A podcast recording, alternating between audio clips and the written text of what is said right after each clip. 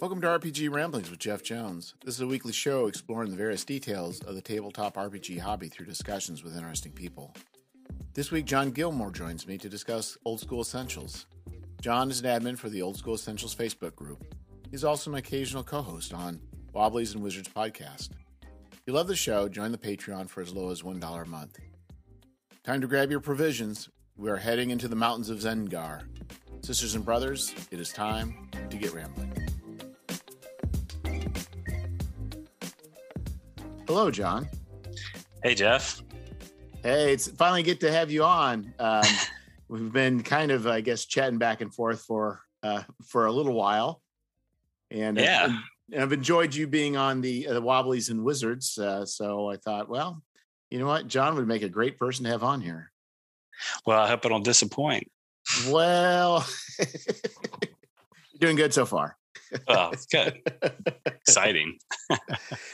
Yeah, and I think uh, and how I know you, as far as especially from the Wobblies and Wizards, and probably some assumptions were true, is uh, uh, the love for I think uh, a lot of the OSR, but especially old school essentials.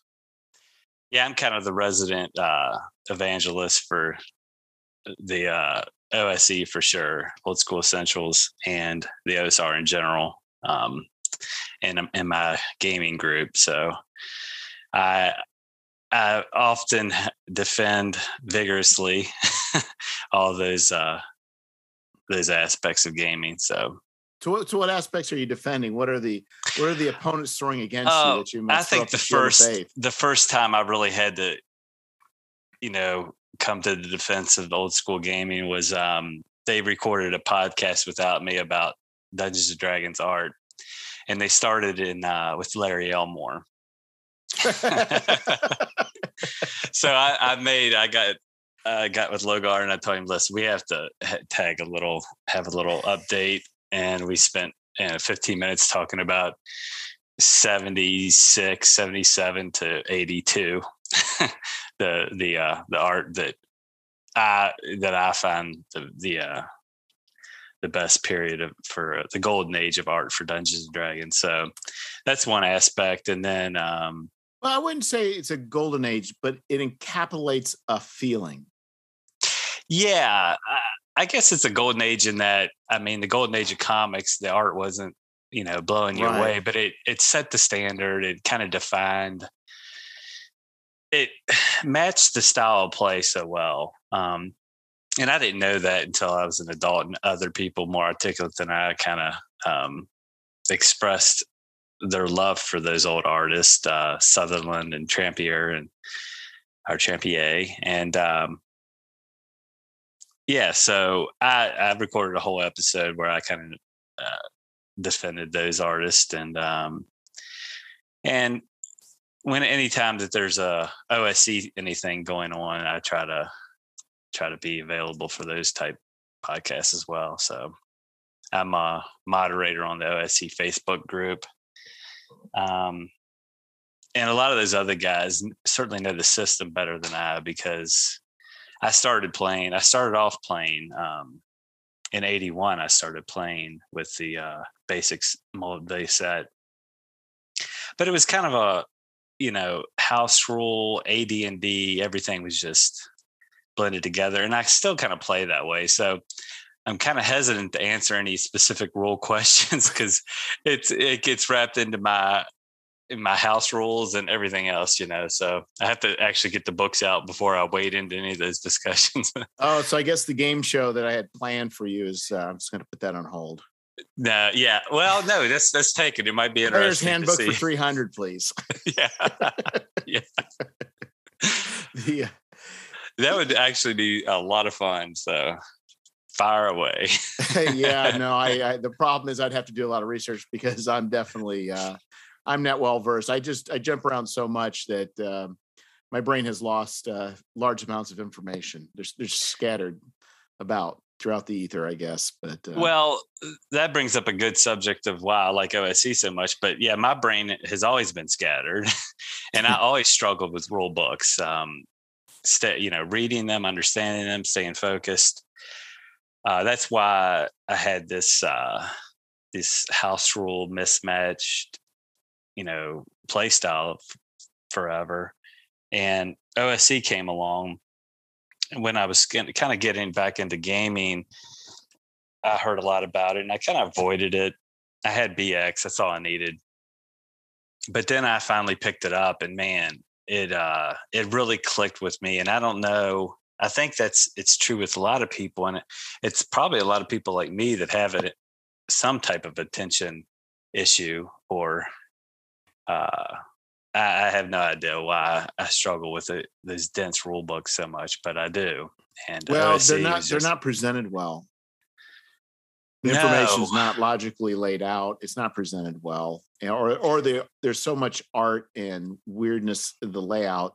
I'm not just talking about like a Mörk Borg, but I'm just talking about just in general. It's just sometimes just overwhelming the way things are presented. Yeah, and and you know, at least the older games had white paper with black ink on them. You know, Yes, now you know it, when I got out of gaming, uh, they just went crazy, and you pick up those books, and they look like art, you know, art books, and you can barely read the text, and you can tell that the art's definitely taking center stage on on that on the um, layout and design of those books.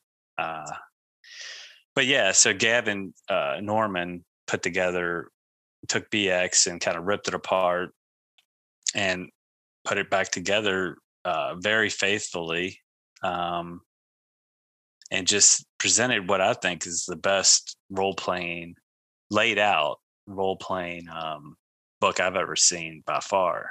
Um, I kind of wish he would do it to AD and D. I wish he would do it to some other old systems that I really loved. Um, but those would be pretty massive projects. Yeah, and I, I think right. It's the the arranging, the cutting, the editing, but man, he he sure scraped away a lot of the the fat of the text that just not did not need to be there. You got at least for me, I got the bought the rules tome. It's all there. One little Yeah. book. Flip it open. There's your rules. You don't have to read more than the page to, of any complex system, and it's right there. It's a lot of times it's just a, a column or partial column. Yeah, yeah, and uh, yeah, he just and it and it holds my attention. You know, I I can read it just for fun. Not that I sit down and read it from cover to cover, but um, yeah, I love it, and I really I've seen a lot of um, you know, his adventures are the same way, and I've seen a lot of people kind of um aping that, but as far as rule books, I don't see I haven't seen any new rule books that have really tried to um, go as clean and minimalistic, I guess, as he he did with. OSE. No, not without really right. And to have a complete unified system that's recognizable. Right. I think people definitely have done their own little, you know, little things. I don't like I've never played it. Like, is it like the Black Hack? I think there's probably some others that are even more minimalistic, but they're not providing rules for for henchmen. And I'm assuming. No, no, and even the minimalist games that I've I've seen, yeah, I mean they're very there are very few pages, but they're not quite as l- laid out, and they have a much easier job. But um, yeah, I don't know. It's hard. It's not really comparing apples to apples when you get to you know just a 14 page rule set or total you know with Right. monsters spells and everything it's a it's a different so those are pretty easy to to obviously read through but yeah you're leaving a lot on the cutting room floor there Have you picked up uh, Worlds Without Number? no i haven't um the print on demand's like 60 bucks and uh i'm just like i've been i have an ebay i actually have an ebay alert for for one of the uh set uh i guess offset printings that they did but I, there's a lot of books that come in i get a lot of emails about not the world without numbers i'm looking for so i haven't seen one pop up yet Yeah, I've never. I didn't buy the yeah the book. It was just it was a little rich for my blood at the time, but you know, but what they've done is it is kind of not kind of they did is you know put a rule uh, a skill system and bolted on top of it, which I thought was it just goes to show that really how flexible the game really is because he didn't really do anything crazy revolutionary as far as that goes, but adding actually a Traveller esque, he just basically took Traveller skills and kind of smashed them on there. And it's like, yeah, it works. so. Yeah. And I, I, yeah, that's one of the things I like about OSE is that I ha- I, ha- I house ruled a lot, but um, if there's room for that, you know, I'm not adding, I'm not replacing a lot of rules. I'm adding, filling in the gaps, you know. Um, so I, I, like that aspect of it. Um, and I don't know, I haven't really thought about incorporating skills. That's a kind of a slippery slope, and I don't know that uh, I have the skills to manage that as a DM right now. what uh, what yeah, players' expectations are. Well, it depends on the game you're playing. If you're playing, you know, Dungeon Delves or whatever, it may not mean that much. But if you're wanting to, you know, maybe open up to maybe like science fantasy and kind of get into some technology or whatever, I mean, that's where probably things like that start to become a little bit more. Or if you want to lean towards survival versus city type skill, I mean, that where it makes more sense. But if you're just playing adventures, going out and doing their thing, it's probably not much of a need to implement anything more complicated. Yeah, you probably also need a DM or a referee that um is open to if you don't have the skills and you're just using your own creativity, you need a DM to, that will work with you. You know, if he's just like, no, it's not in the book, you can't do anything, then it, it, it can be very boring. And I guess at that point, it would be nice to have the official skill list. Um, I have I have been in games where, you know, I wanted there wasn't a ranger class, but I wanted to try to develop those type skills, and he just didn't have the bandwidth to to let me run with it. So you know, I kind of wish that I did have that more, you know, more minutia in the rules at that point. But I always try to be very accommodating to my players, um, as long as it's not too ridiculous. So I thought about what if you were to create a series of occupations and then you just pick one and then maybe every so many levels you get another one and it could range from blacksmith to beast riding to whatever and then whenever you want to do anything you say i am a blacksmith and i'm going to use this stat to figure this out yeah yeah and i totally do i have uh um i think i had a character that i rolled i went ahead and rolled a Oh, this isn't the Hyperborea game. I rolled on the secondary skill table, and I was a uh, roper. So, man, anytime that we need something lassoed or something t- tied down, you I'm know, I would, I would, yeah, I'm the, yeah, and uh, it wouldn't be automatic, but I would certainly have an advantage in doing that. Um, so, yeah, I love that add, adding those backgrounds and I haven't, you know, Cairn and uh, I guess Into the Odd and a lot of those. I haven't played around with them a lot, um, but they they have that, you know, like you're there's no class, but you're kind of defined by your life experience, I guess. And yeah, and I uh, think there's a way of you could give some players like you know the ranger, you could just still be a fighter, or you could even be a thief, whatever, and you just pick ranger and you just want to do fun things like tracking or you know, whatever it may be. Um, and then maybe so the thing I was thinking about too is, you know, I would like to create a setting um, where you can characters can ride. Um, did you ever play Star Frontiers? No, I did not. I'm okay. vaguely familiar with it. Oh, okay, so they basically there's a there's a there's a Star Frontiers module. It's um, a series of them about uh, Escape from Volturnus, and the greatest crime that's committed i think of any module that they and they did this is that they gave you the opportunity to ride like these little dinosaurs but it doesn't you don't really get to do anything with them and it only lasts for a little bit. It's like what if you had a game where you could like have an axe beak or a dinosaur like that and now all of a sudden you could choose to go that path and make use of that and it's like we don't there doesn't really seem to be much in as far as way of rules of doing anything fun like that but but again you wouldn't want just maybe anybody having to choose that but if that was your option you say you know what? I ride axe beaks in the battle and um, that might be kind of cool and i don't know ways you could implement fun rules around characters doing stuff like that yeah well you have to be super super careful because the thing that I'm finding out is that these game designer types um, put a lot of thought into things. Yes. and uh, uh, I was running a module of uh, an OSE module um, called uh, Hideous Daylight. And we actually just had Brad Kerr on the show, and I, I kind of cornered him about one of the magic items he added to that. it was called the Shovel Blade. So it's just basically a shovel with a sharp edge that you can use as a as a weapon.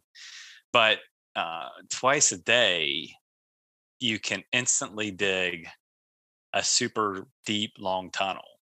Um, and I thought that's, I, I think I cut it back to once a day. And I thought, oh, that could be interesting, you know, if they have to get in and out of anywhere. Well, the next module I ran, they they had to go up against a like a small black dragon. Was the whole premise of the module, and um, they were supposed to spend a lot of time kind of investigating how do we defeat this. They needed to find some weapon, you know, all this stuff. They went straight for the dragon. and the first thing he did was he wanted to dig a pit for the dragon to fall into immediately. and and it, you know, I let him run with it. I was like, oh, that's a great idea. And I can came up really quick with some rules to to work that out. And they ended up defeating him barely. Well, then he started using it for every battle they had outside, whether it was goblins or anything. He was he was digging these trenches, and this this shovel blade almost broke my entire campaign.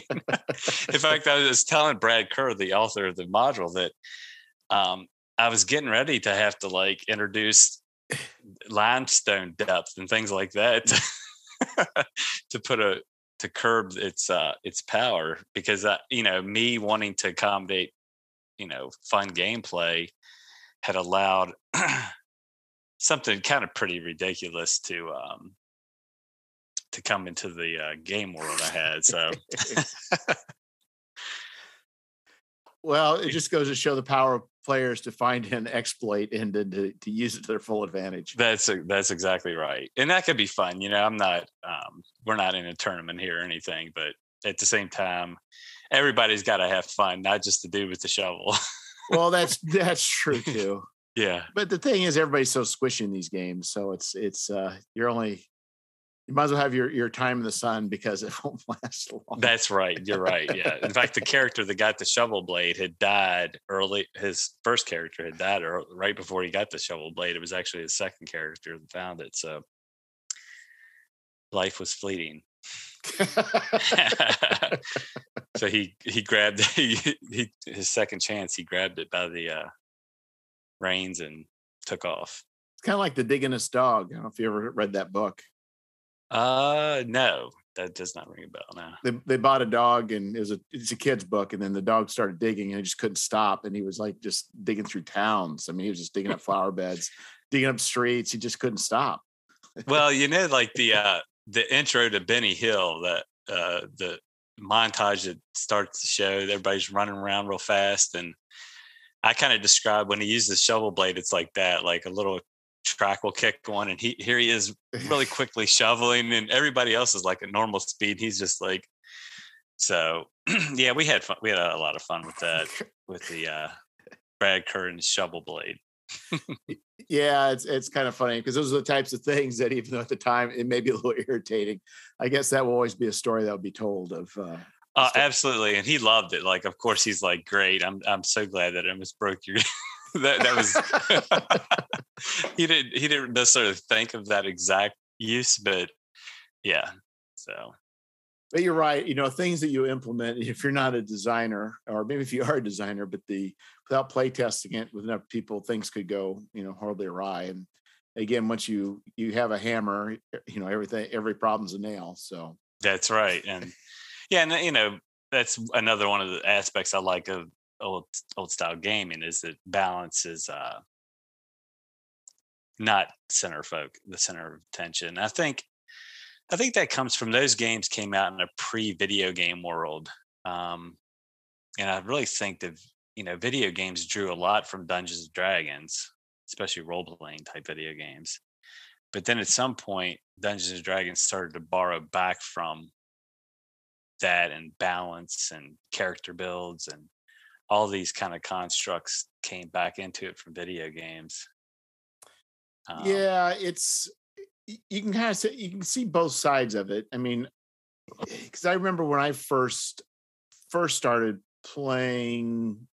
Um, well, so we played in high school, but there's an adult that ran some games that went horribly wrong. Um, but I think his group was way he would run it. He would write an adventure. You bring whatever characters you want. To bring low levels or high levels, I don't care. It did not hmm. matter to him. You, you, there was no like, oh, this is a third to fifth level game. No, it just you just you just brought whatever characters. And I thought that's kind of interesting because we, you know, we did kind of even at that time have pigeonholed some sort of narrative that we're all the same level. But he's like, no, and uh, you know, I, I was able to get something out and saying, well, you know, if we bring like 10th level characters and aim for low level, it's not going to be very fun. Likewise, you know, if you low characters, so he kind of acquiesce a little bit, but I, you know, that's we still kind of do that a little bit with the old school, but not as much as uh, it is with later on. I think. Oh yeah, absolutely. Yeah, I mean, they're, they're I'm totally um, contradicting myself. Everybody that you know sings the praises of old school gaming, I'm sure there's a lot of contradictions, and and that's one of them. Because like in real life, are you like really going around trying to find a group of people your exact skill level and finding the right adventures, you know. Uh, so yeah, it of course in old school game and especially old school D and D, they level up at such different rates that you can very quickly have, you know, pretty decent gap in levels um, and power. But they try to balance those things out, I think, a little bit. Yeah, I think what's wrong is it, it encapsulated to me when I was running uh, fifth edition, the Lost Mines of Phandelver or what's mm-hmm. it called? Whatever that's called. Do you ever do you ever play 5e or play go I, I, played that one adventure. I, I played a little of like third, fourth, and fifth. I bought each like starter set or the starting books, the core books, and tried to run my kids through each one. And uh, quickly, well, I, I just thought that I had uh, outgrown gaming at that time because I kind of stopped playing with 2E uh, a lot. And I thought, well, I guess I just I'm not getting it. And maybe it, maybe it was the additions. That's what I that's what I'm gonna that's what I'm gonna stay say. But yeah, I did. So I did run the la, or I started the Lost Mines of Phandelver. Or, or, yeah, yeah. So I thought that first, the very first uh, encounter in that cave was absolutely one of the best encounters ever written. Absolutely, yes. The yeah, the way it played out was so. Yeah, and I didn't get much further than that with my kids. So yeah, and you could play it with different people, and the outcome will be different every time. I mean, it, yeah. that's what's astounding. But later on, there's a room where there was a a there was a um, um, a lich in this room, and he was in the same the same building as these bad guys, but he wasn't with those bad guys. But he was just a lich there, and, and the players started knocking on the door. He just told him to, you know, leave. And he never in any way acted like he was part of the bad guys. In no way. And he kind of let on, like, just leave me alone. And the guy just said, you know, I'm just going to kick open the door and kill this guy. And there was a lich. He's like, there's a lich. You have a lich in this room. I'm thinking, who goes in thinking you just kick down doors and every everything door you kick open is going to be a well balanced you know opposition as if the storyline would be you just kick open doors all day long because you always have a an upper hand at whatever's inside like that's insane. Yes it is. He had no reason to do this. He presented no threat. He obviously wasn't part of the bad guys. And um and you just kicked open the door. And I, that's where i think that was kind of harking back to the some of the old school stuff where there could be a big threat, but you don't have to fight it. You shouldn't fight it. You probably should just be smart. You should probably parlay with things, talk with things, understanding what the situation is, not just going there and just saying, you know what, everything, everything is balanced, so I can just kill whatever I want. And once I run out of hit points, I'll go to town and reheal. Yeah. Yeah. And that's uh, you know, I don't know the other editions well enough to know, but uh, OSE BX had the reaction roll when you first meet enemies that are potential enemies, I guess, that aren't clearly enemies. You can roll and um, there's that, and then there's uh, morale. You got to track. You can track that, which can just those two things can totally flip.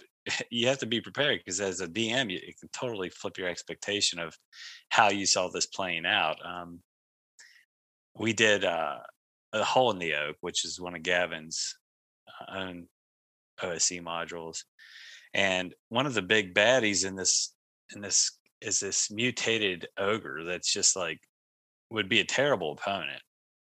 I rolled. They tried. They didn't go in guns blazing. They tried to um, talk to him first, and I rolled a twelve. Well, that's the most friendly yeah. roll you can have. And he even said in the in the description that he likes to eat halflings and gnomes.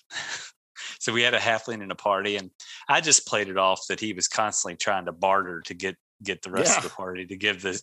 But they use this. They use this guy to help him out. Um, he got the the this these evil gnomes are in there too, and he got to eat all the evil gnomes.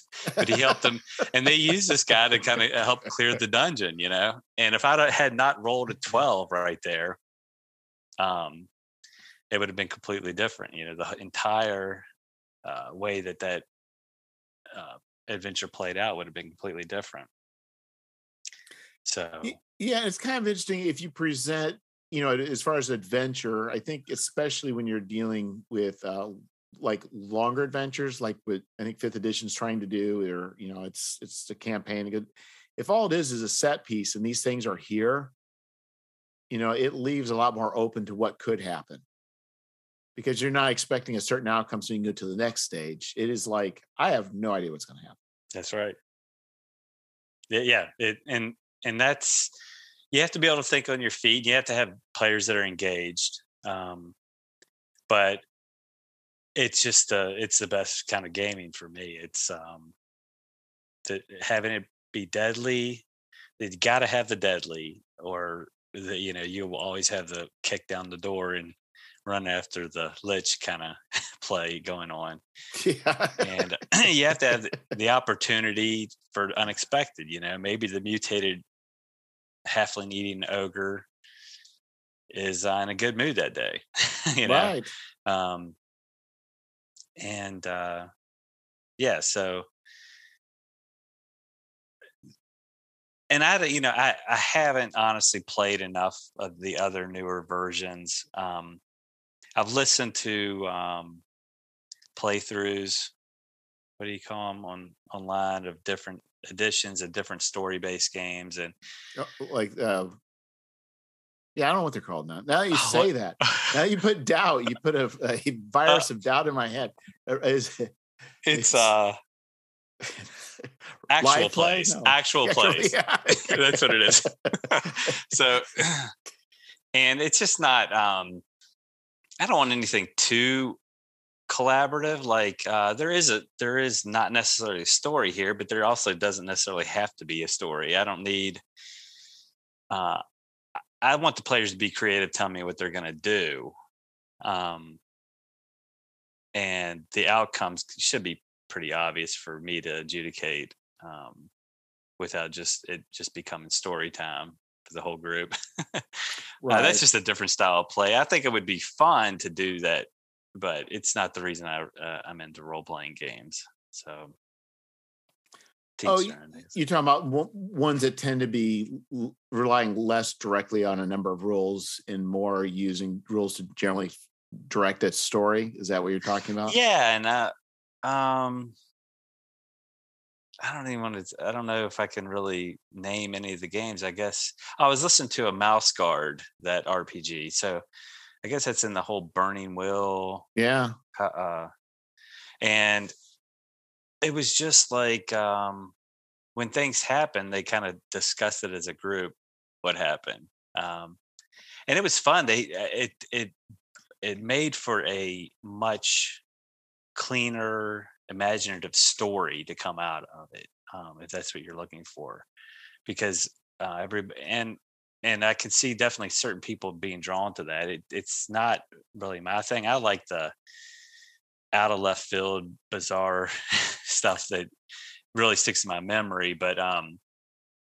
it's just a it's a different different style well, play. but we you could always there's always the it's not either or. You could always just say just look at somebody in your in that's playing and say look at them and who's not and say okay what just is the outcome of this and let them decide. Absolutely. Get one person ask one person what's this going to happen who's and they could say whatever you know. Yeah, no, and that's great. Like I I I want to I kind of do want to do more things like that, and maybe that would even be a slippery slope to.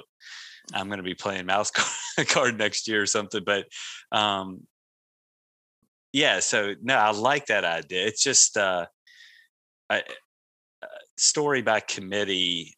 It wasn't really grabbing me when I was listening to these actual. yeah, by plays. committee might be a little much. I agree, but like for instance, there was a game uh, like uh, some games like Cortex, you can and like Fate, maybe you can get um, you can get like some sort of um, disadvantage or some sort of uh, negative tag to you, and um, now I forget from I'm blanking. But sometimes as a GM, it's harder to like think of things all the time. Like, okay, you just you took instead of saying maybe you take an injury and you lose hit points, maybe you have a a D6 that goes in a pool against you whenever you roll.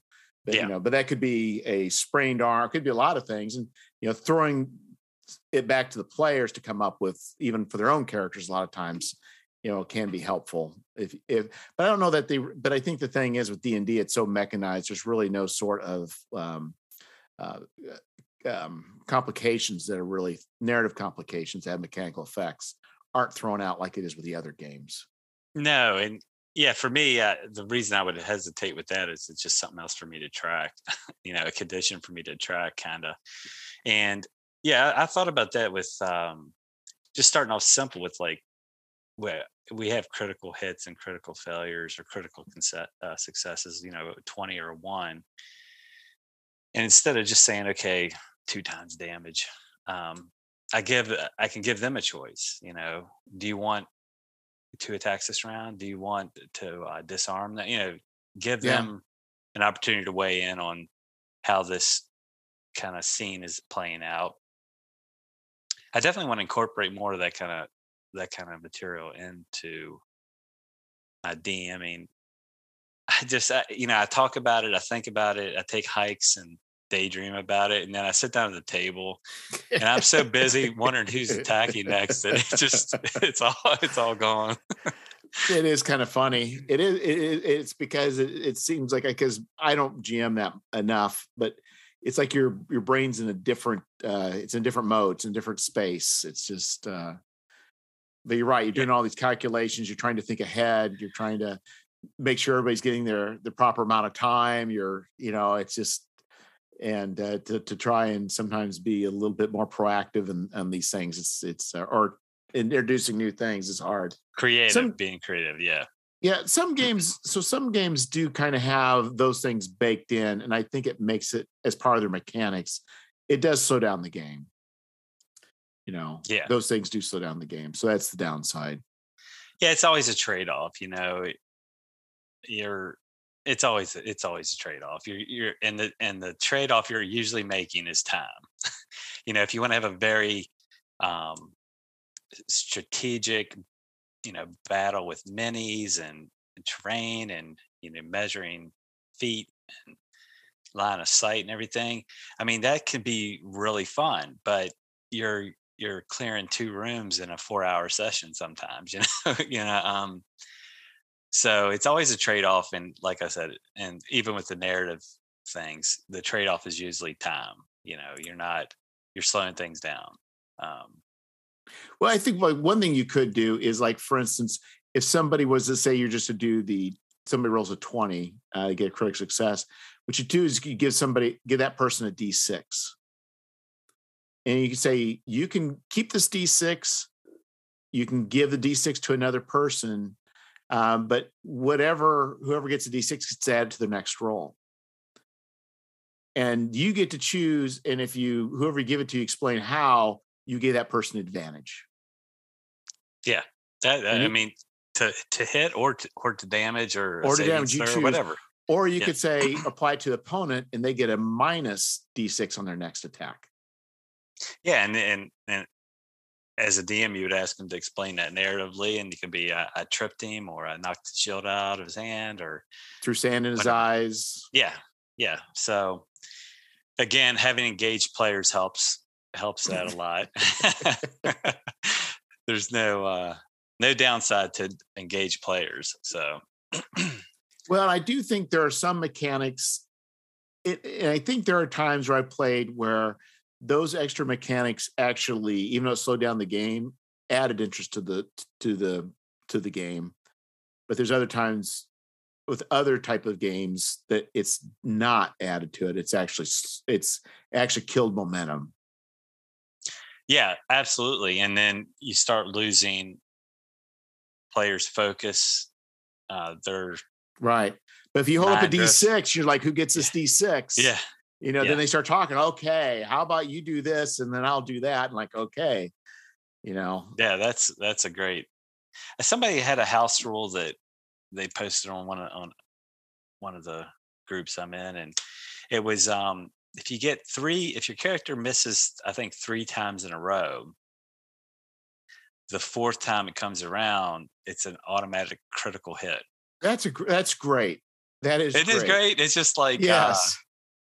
Because they're they're just bombing, and and it gets to two. By the time you get to the third roll, they're kind of hoping they miss. yeah, exactly. oh darn. Yeah. because you just yeah, because the swinginess of a D20, I do not like a D20. I think it, it is not a good I, I don't like it. I, I mean, Mhm. it's what it is. I can't I can't alter reality, but a D20 is not a fun die to be rolling. It it is too swingy. it is super swingy, but it can that can yeah. I mean that when things are either going too easy or you're just rolling and rolling and rolling and nobody's hitting anything, it definitely. Um, but yeah, I think you're right. I haven't. I've never really thought about an alternative, but that's where my you know nostalgia and my Yeah. mul- the box set from 1981 comes into play, and I'm like, nope, Yeah. six stats, roll a d20. so Well, the I think Fantasy Age they use 3d6. And so then you create a distribution curve where it goes to average most of the Yeah. time. Or well, I guess they all go to the mean, but but it's a bell-shaped curve rather than a linear uh, progression or not even progression. But I I think that makes it a little bit more. But the, the other thing about the swingy dice is you can also take the loser and he can take out a an eighth level guy, you know, if he rolls right. that's right. Yeah. Just Yeah, you could either get wiped out by a band of kobolds or, or take down a dragon. You know, if everybody a couple critical hits in a row, if you're playing with that that uh, house rule, and No, I mean just you could just roll the the, the guy with who's a great fire could be rolling ones every time, and the Yeah. guy who's a first level guy could be rolling That's right. every time or hitting every time. Mhm. And I think you know and that's what's hard. It's it, it- it's it's it, I think what nobody wants is for a person to come to a game with a guy who's a fighter and lo- and misses every single time. It, there's a potential that it could become a haha afterwards, and you know, but do the dice shaming thing on on Facebook, whatever. But that's not fun when that happens. It doesn't happen all the time, but boy, it just isn't fun. no, it doesn't really create lend itself to creating uh, epic scenes. Uh, I guess No. I guess epic failures could be fun in their own right, but not all the time for sure. No, no. you know you want that you want that like okay the uh the whatever's flying away i'm going to take a parting shot minus four to hit and you roll a natural 20 and you know those epic moments don't have you know 5% of the time you're going to roll a natural 20 um it's pretty it's pretty baked in so uh, that's why I, I kind of do like the D- D20 because it's just rare enough that when it comes up, it's pretty exciting, you know. Um, but you have to again, that's a house rule that everybody or most people or a lot of people use. Um, that uh, adds a little special meaning to to rolling either really high or really low. so, So- do you have it for the opponents as well? Oh yeah, So when I that's where- remember, when I remember, uh, the, the, I'm sure actually, they, I'm sure your your the, your players will remind you when when the bad guys roll a 20 and you forget. I'm sure they remind yeah. you. Yeah. Yeah. So I started I started a lot of the players I play with like to roll their own dice, but I started using uh, uh Roll20s uh dice and it keeps a log even though I'm hiding some of the rolls. Um but I just, you know, if I'm gonna kill a character, I, I want them to know that uh, they aren't, you know, the dice spoke. It wasn't it wasn't me uh, rolling here at the table where they can't see. So that's interesting. If you play uh, run a game like Dungeon World, um, the players roll the dice, and the nice thing is with that is if things go wrong, it's not you. you didn't roll yeah. the dice. Yeah, it's like. That's right. You know, I'm sorry, Bobby, but uh... I guess it, if I'm playing on through Zoom with them or some or on Discord, then if they really don't want to die, they they can always lie to me. I guess you know I I have no way of telling. so um, I not I don't think that uh, Dungeon World's that deadly of a game, but um, I've never de- played it. Well, it depends on the GM. That's the hard part. Is there's basically uh, failure, partial success, or full success. And failure is triggers a move, and a trigger can be a hard move, or it could be a soft move. And uh, GM's discretion. Yeah. Oh wow! Like I, yeah. I would, I would probably have a 50-50 die I would keep with me just, just to make those decisions for me. Well, the, the, the, but the thing is, is, and I recommend, I, I probably won't. I don't know if I'll run it again, but, but I probably should. But it's a good thing to run. Um, it's a good thing to try running um, Dungeon World because it, it, it, you know, the problem is you have to keep thinking of moves all the time. But the thing is, you realize there's more. There can be things more interesting than um, than um, than dying. Yes, and and the move may just be, it may be something that you you come to realize something, or you could be here foot foot uh, steps coming of additional guards coming. I mean, it could be really anything, and it's yeah. not just related to specifically the combat. Yeah, it's interesting. I don't know a lot about that, but yeah, I have tried to branch out and play different systems and certainly read them because um, you can always pull things from them. So, yeah, that's a good point. Uh, and and speaking of uh, you know, doing a lot of reading and um, trying different things. There's so much, so much new stuff coming out. Uh, when I first got back into gaming, I guess the OSR just kind of started to take off, and I actually wasn't playing at the time, but I, I kind of considered getting back into it. it was, I guess it was pre 2010.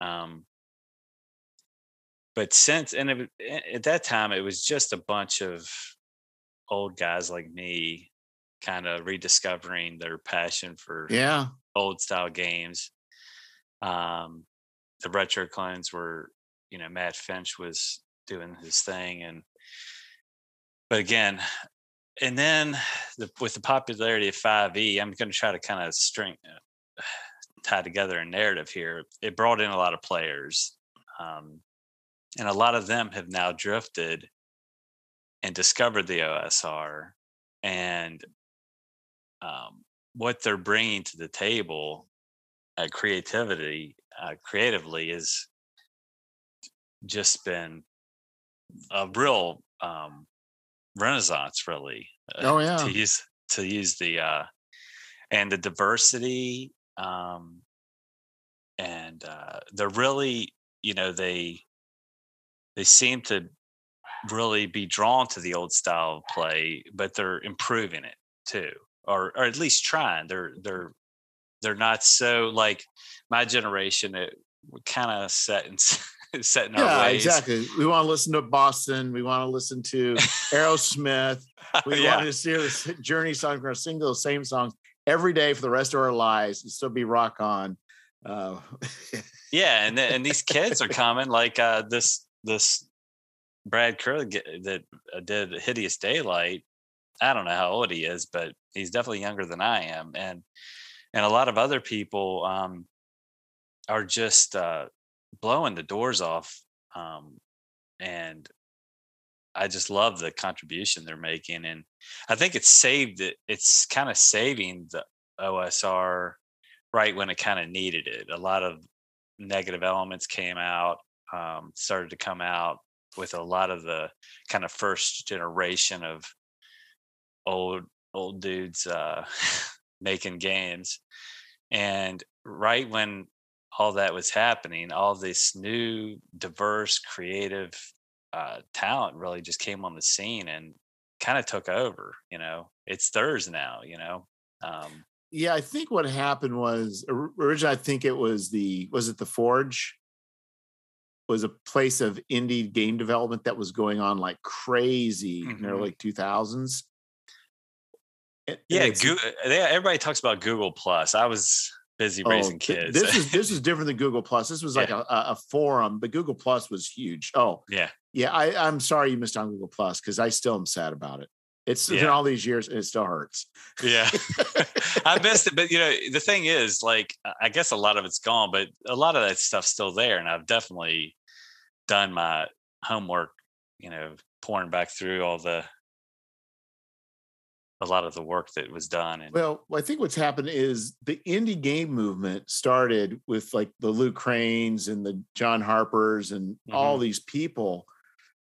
And I think it kept going and going in weird directions. And I think then it developed an independent way of looking at games and, and looking at games in different ways. And I think then people started then grabbing a hold, hold of the older like the the OSR and that spirit of hey we can tinker with this and play with this I think started taking on that's where it kind of branched on. So I think the people originally were in it were maybe creating much more complex systems but as that kind of worked its way through then people looked at the OSR and said wait a minute.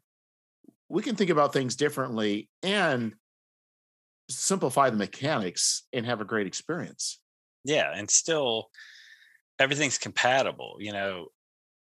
Because it's so rules light who cares if you don't if your ac is you know one point off in this system versus that it doesn't really matter um, i can pick up a lot of these systems and run them with whatever i do and not even think twice and i think it's like they have they were inspired by what maybe they thought old school gaming was or what we told them it was. Um, I no, I actually I I will say I think a lot of these are probably more true in spirit. If you want to think about two, to like the oldest version of D and D than the later versions of D and D, they are more yeah. true. Absolutely, yeah. They, I mean, I, am an evangelist for that. I definitely believe that. Um, but if you weren't there, if you weren't playing it, you could even put it up on a greater pedestal. And but the, it's kind of like just an anchor. They don't feel beholden to it. They can tear it apart. They can um, try new things, and you know, just from the new systems that they're coming up with to really the adventures that and uh, that they're writing um, has, have just been phenomenal. Like. Uh, it's really kind of reinvigorated my um, love for the hobby. Um, but you got to be at the same time you got to be open to you know trying new things and a lot a lot of uh gen xers haven't uh sounds like i got some wild animals going out oh yeah I, I hear we've got a dog that's like 12 pounds who just likes to bite the ankles of the pit mix who's like 45 pounds she kind of puts up with it, but she's not too happy, but she lets it go. Yeah. well, I think too is uh, have you do you have ultraviolet grasslands? Yes, uh, yes, I certainly do. It's yeah. Yeah, so Luka, he's re- he's doing his own kind of now simplified version of rules. It's just like you know all these iterations, reiterations, and iterations and reiterations. I mean, yeah, who knows where this is going to head? You know, yeah. it's at the same time, the uh, you know, I I'm an OSE guy, and I think I'm planting my flag there because it's a little overwhelming. Like at some point, um, I don't like. I'll read your system, but if I see anything I like, I'm just going to tag it into OSE. I just, I'm not, I'm, I don't know if it's I'm old or what, but this the here I am singing the praises of all the innovation. At the same time, I want, I don't know if I need any new complete rule sets. You know, um, I don't know if you're going to really blow me away. You, you can be glad that that's out there, even though if you don't, you don't necessarily do it because there's yeah. a lot of stuff out there. I'm glad people are doing it. You know, there's stories about you know about ponies and whatever. It's like not for me. I'm glad people are doing it. I'm glad yeah. that we have that diversity because also I know too is even though there's this wacky silliness out there that I really can't would never want to play or like, who knows what that's going to encourage people 10 years from now to be developing, you know what I mean? That's right. And and really it's not going to matter. I'm going to be playing OSE in the nursing yeah, exactly. home and somebody else is going to come up with the role playing game that's going to define the next generation. You know, right? They can um, play their brony games. It's not going to affect yeah. you. You no. know, playing a hole in the oak no, but you know, uh, that's right. I mean, run, running. Uh, You're in the middle of a game, say stop. Somebody's playing it wrong out there. yeah, no, but, but good for the them. It's it's you know, it, Gary and Dave kind of started it, but it's uh it's outgrown the tethers long ago and uh Oh yes, that's good. That's a good thing. I, I again just love that the all the the people and you know it's a it's a way that you can be creative. Like I'll never write a novel. Um, I'll never paint a great painting or draw a great picture. But man, I could if I put my mind to it, I could come up with a fun scenario. Um, okay, so how many cents a word are you charging? That's what I want, John. you know what? Uh, I'm gonna have to hire somebody to probably do the writing. I'll be the idea guy. I can't even. I don't. Yeah. So I've. I mean, I am working on something, but it's. You're like, leaving money on the table, John. no, I'm not. Yeah, I am. I'm gonna be leaving money on the table because I'm. It's not gonna be a money making thing, but it's like I'm looking forward to it as I have more time. You know, the kids are older. I'm looking forward to doing creative things. I don't know how to do creative things right now. I don't know how to manage my time or or anything like that, but I'm definitely going to do something. Um, I just got to learn how to do it. okay. Uh, what I'll say is you just do it one step at a time. Yeah.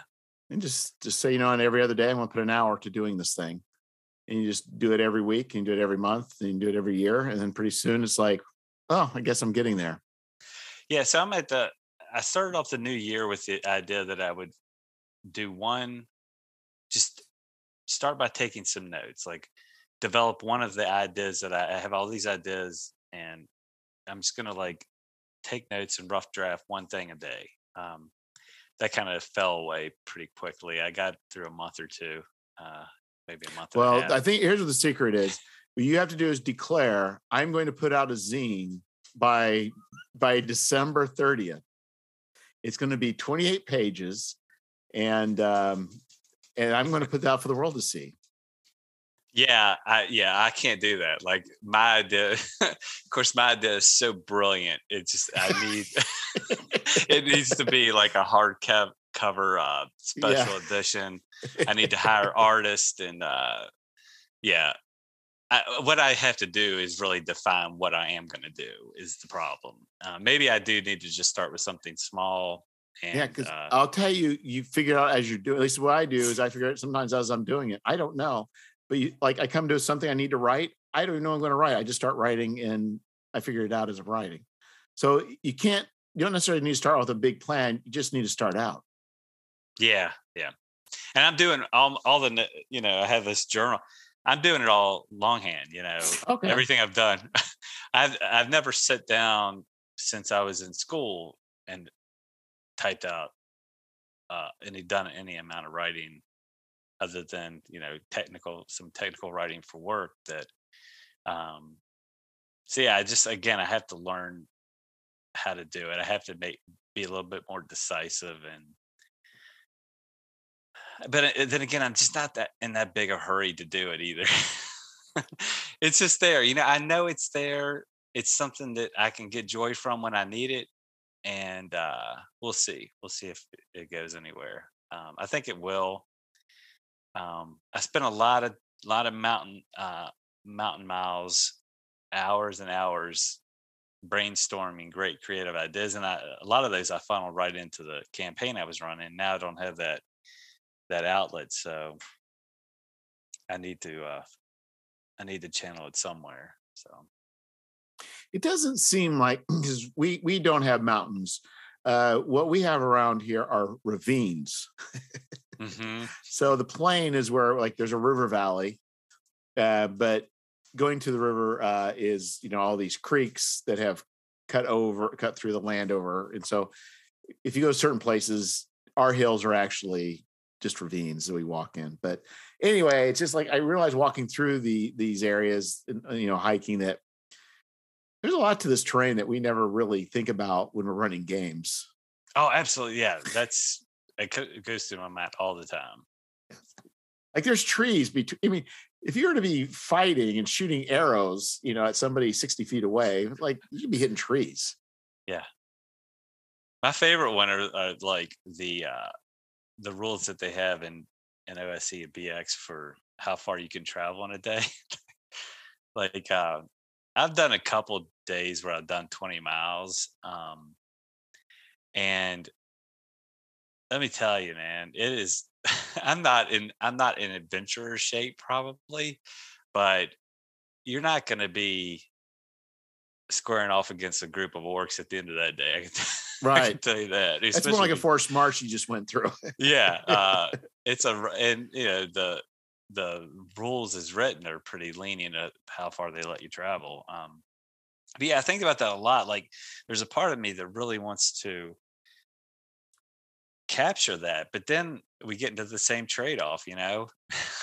Right. First of all, does anybody else care about it? Uh, taking off rations and hunting for food, and you know, it sounds fun to me, but and the other thing is, you know, we're micromanaging and we're slowing the game down, and uh, well, it's what the game is about because I was remembering uh, G.K. Chesterton wrote about Robinson Crusoe, and he talked about how Robinson Crusoe he talked about all the different objects in his in his tent, and he's like, but those were all wonderful, exciting objects because that's all there was. I mean, yeah. So if you're writing Robinson Crusoe, you, those types of things are great. But if you're writing, uh, if you're writing, um, you know, uh, the Hobbit, nobody cares about those little odds and ends. So I, I, think it depends on the story you want to tell. If if, if the story is about privation, privation and and and and survival, then yeah, it's very important. But if all you are is a bunch of seventh level guys going to go kill some giants, yeah. counting arrows is it's just it's it's mind numbing. Yeah, so. yeah, and I mean that's the, my favorite part of the Hobbit and Lord of the Rings, where the the journey, the the survival part, where they were. Yeah traveling. So I guess that's why I'm drawn to it. Um, well, there's never been really good rules. I think uh, Free League is. I think Forbidden Lands has tried to do some stuff with it, uh, with the uh, overland travel, and with rations and managing that.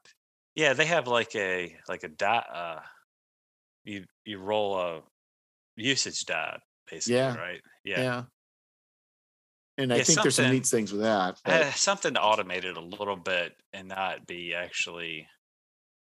But I mean, but, a section of a small section or a certain section of an adventure where you're in a blizzard and you really have to track things like like that to survive could be fun if you knew if if I knew what I was doing, but um, not an entire. I guess right. you know my perfect campaign, which would be like you know we're lewis and clark we're exploring this unknown territory finding all these ruins but there's no home base. We have to survive in between without going back to town.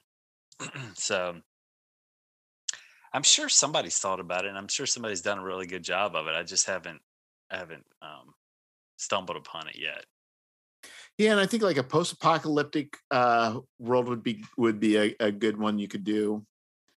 Um, and also, uh, and also if you're doing like a sword and uh, sorcery where it's like um or sandal and sorcery or whatever it's called you could be you know in like a desert you know Yeah. and where you know those are kind of that more of a constrained scenario but uh, but yeah i think it's not very heroic to be you know worried about you're down to your last uh you know your iron ration No, it's not. It, it it maybe I need to get into solo gaming or something, and I can play. I can do my uh, McCarthy the Road solo uh, solo jaunt uh, that I keep dreaming of because I don't think I I found a group of players that's gonna enjoy, you know, digging through a house for a can of beans, and that'd be the big treasure they they find. So, uh, yeah. I haven't tried those, but maybe that's what I need to do. Well, and the thing too is you think about you have starvation, you also have dehydration, and then you also can deal with you know what's recovery like. Yeah. Like like if you haven't eaten for five days and now you eat, how how long does it take to get to be back to 100 percent? I don't know. Yeah, and then and hearing you to say that, it just it just doesn't sound fun, does it? Yeah, Run a group. Uh, so how close to starvation is your character? Yeah, Yeah. that's not it. yeah, yeah. Your strength's dropping. Well, I think that's where you can do uh stat uh loss. yeah, yeah. But somebody's gonna have to come up with a system because it's not gonna be me. Um, Well, you need to don't think. develop not just a system, but I think the scenario. Yeah. Yeah, in video games they call it the killer app, right? So you you come up with the system and then kind of I guess like keep on the Borderlands or you know, you have that really great scenario for it for it to it kind of defines this new type of play that you're you're thinking about. Man, that is so far out of anything that I'm ever going to accomplish, but I'm good at uh daydreaming about how cool things could be. yeah it, you know it, there is a certain amount of truth to you know when you try to put things to paper or you know or you know try and communicate to other people or you know it actually working in play i mean those are all the different areas where things can trip and fall. Yeah, yeah, that's true. yeah and i think for my for me i never had any necessarily grand schemes uh to put to paper. I've always tried to keep things limited but i think it's just because my attention is that way you know some people are writing about worlds and creating kingdoms and doing all this stuff and it's like i do something that's like okay time to move on Yeah, yeah, no, my attention span, yeah. So yeah, I mean, you're that's what you're working on now is an OSE um adventure, right? Or is it? it's not an adventure Oh, it's not. Okay. it is it is a thing Yeah, it's What kind of actually, it's kind of what I'm working on too. A thing. It's not really an adventure. so it's there's no adventure there's just things and uh yeah so fane of the fly god is what i'm working on and um i'm actually waiting my daughter's been doing the layout we're probably maybe I don't know, maybe a third done with the layout but um and i i actually just decided to do it ose out of out of just marketing reasons yeah, um, because there's spells, but all I'm doing is just reskinning spells. There are um, uh, there's a bestiary, uh, but there's not a lot of creatures in it. But for Journey of the Madlands, my plan is for future. Um, so, uh, old school essentials. They're they're supposedly when we come out sometime with a post-apocalyptic game, right? yeah, but yeah, that's. I believe Gavin said that'll be after uh he finishes Dolmenwood. There may be something in between too, so it's gonna. It's still a ways off, I think. So So my plan is is I'm planning on taking Journey of the Madlands and I'm writing it to old school essentials and gonna and do it strictly for old school essentials. And I'm going to start building those up and waiting for the release of the uh of that. Yeah, that's a good. I mean, that's a good idea because it's definitely it's definitely got some momentum. It's kind of cleaned the field of the retro clones a little bit and kind of consolidated power. Yes. um, and which, Yes. you know, which is kind of sad in some ways, but good. Again, you know, because just coming in, you get Labyrinth Lord, Swords and Wizardry, just Osric. You, you, it's just a little overwhelming. There were so many. Um, so it, you know, it has kind of consolidated right. It- power in that one in the retro clone. and I think the problem area. is is Gamma World is a mess. A lot of those, uh, you know, Mutant Crawl Classics, Dungeon Crawl Classics, they're their own thing, but they are complicated messes. Well, I'll say complicated, but they're they're they're very more complex. Where if you can just say, you know what, this is um, for as far as a a post-apocalyptic game, other than Apocalypse World, which is the uh, you know the the starter of the Apocalypse um, uh, engine, there really isn't anything out there that's simple.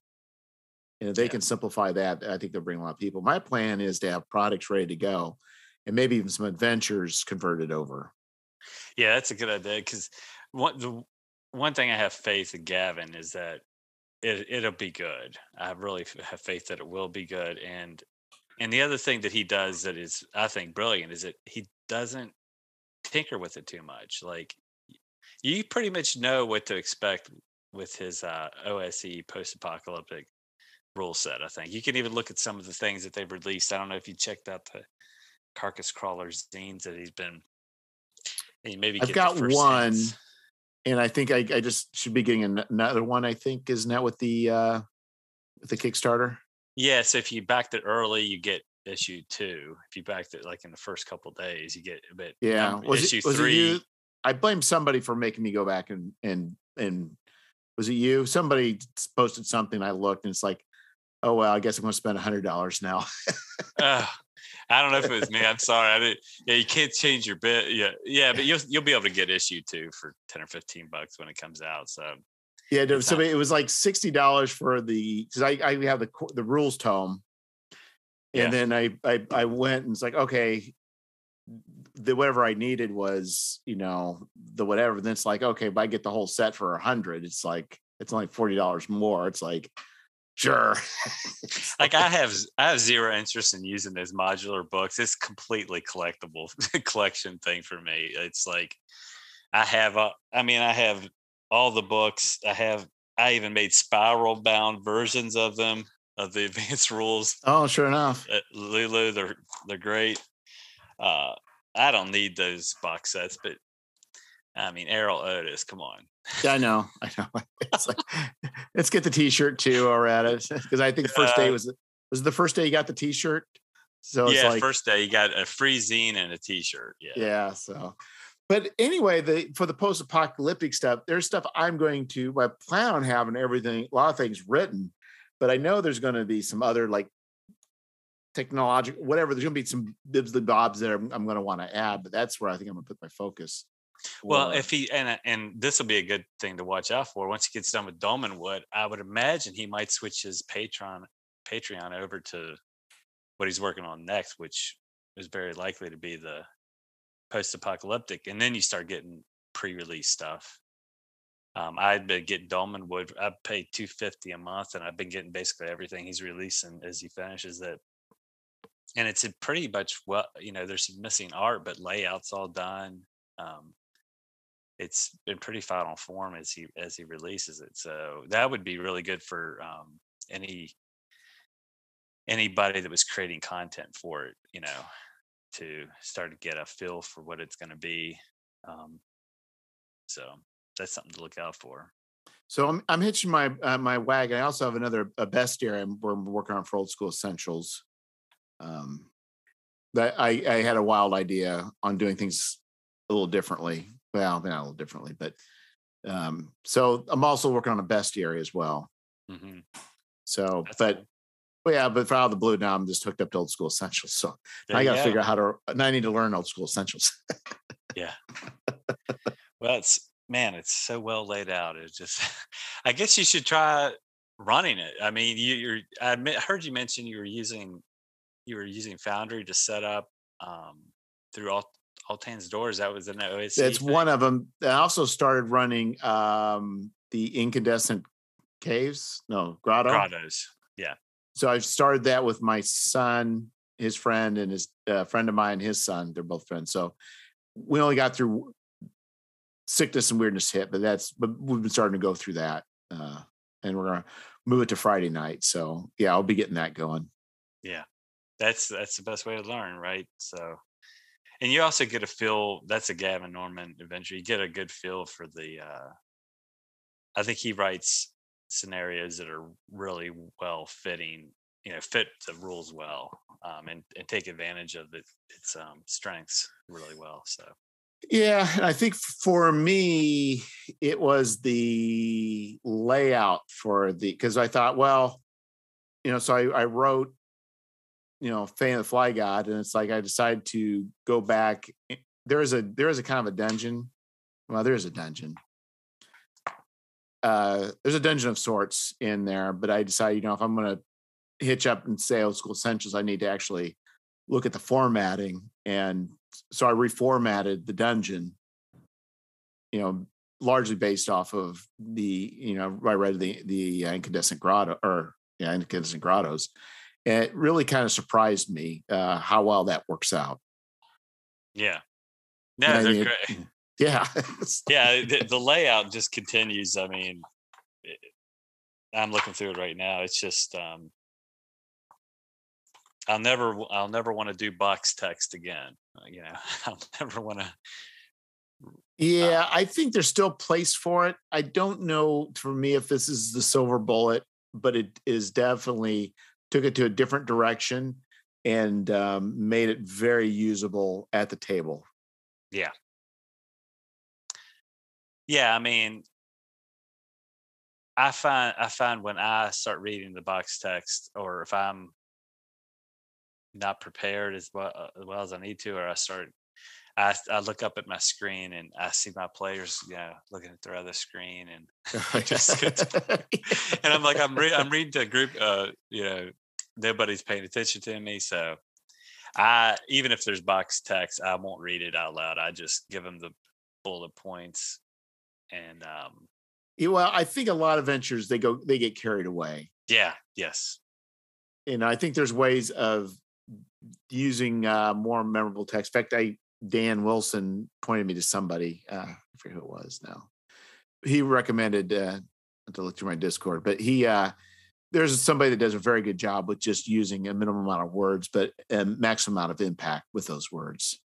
yeah. Now, if you can, if you can be pithy, you know, that's that that's great. And uh, and honestly, uh, I thought about if I ever get far enough along in my project, I probably would want to hire somebody just to, you know, help me write in that way. You know, in a, you know, tighten it up for me. Um, an editor that would be maybe even more than an editor in some ways. Um, but yeah, so short of short of having that kind of talent, you know, these bullet points and incandescent grottos are great. you know, um, right. Well, I think if you set if you set limits, so this is my my theory. Um, and since I've I've done uh, is that if you let's say you you say you know what? This thing I'm doing is only going to be 36 pages. You've already constrained yourself that you your words ha- you can only you're allowed so many words. Mhm, and you will have to edit it down. But if you say to yourself you know what? I don't know what this is. It's a thing. I'm just going to write till i can't write anymore uh, you'll you'll put in a lot of nonsense and it will just it will go on and on and on and uh, maybe it'll be a good thing maybe it won't uh, but it won't be pithy Yeah, but I'm wondering if if you do that, you put in all the flowery language, and um, then when you go to to tighten it up, you have a lot of stuff to draw from. That you know your bullet points can be more interesting. You know, having, what- having what done I- that work. Yes, you can. Um, what I did is there's a really wacky, wacky um, website. It's called. It's called. Uh, I subscribed. I unsubscribed because it's twenty dollars a month. It's Sudowrite. It's S Um, it's S U D O D. Yeah, sudowrite.com. And uh, it is it is a artificial intelligence. You give it a paragraph, at least a paragraph, and it writes the next paragraph. And it's Wow. pulling from weird stuff. And um, so it it got very and it'll take stuff and then it will warp it somehow.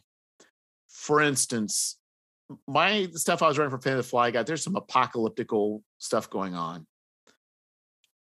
So let's start pulling stuff, quotes from the book of Job, and then throwing weird stuff in it. And you're reading, you're like, oh my goodness. it's like King James craziness of the post-apocalyptic God. Like, where are you pulling the stuff out of it? The other stuff you read, and you're like, this is stuff that's like, even though it's the stuff that's come up is like, like almost to M.A. Barker land weirdness. Like, how'd this come up with that? it's like, it's like, it's like insanity. Like, but there's logic to it. But anyway, you can, you can, if you if you choose the different levels of weirdness you want to go to, but if you're writing a certain way, it can be magical and pull in all sorts of weird, wild quotes. It generated a poem, a, a crazy, crazy poem that's going to go in the Fane of the Fly Gods. It generated. Wow, that's pretty cool. I mean, and I, at the very least, it's maybe just sparks. Oh yeah, Yeah, Yeah, oh Um, yeah, yeah. And it, I would say go to it with um with a lot of stuff because some stuff it was doing uh, some stuff like the best you could tell it was pulling for some some sort of D&D posts. Like it was lifting stuff from like like Pathfinder. It was lifting stuff from Pathfinder.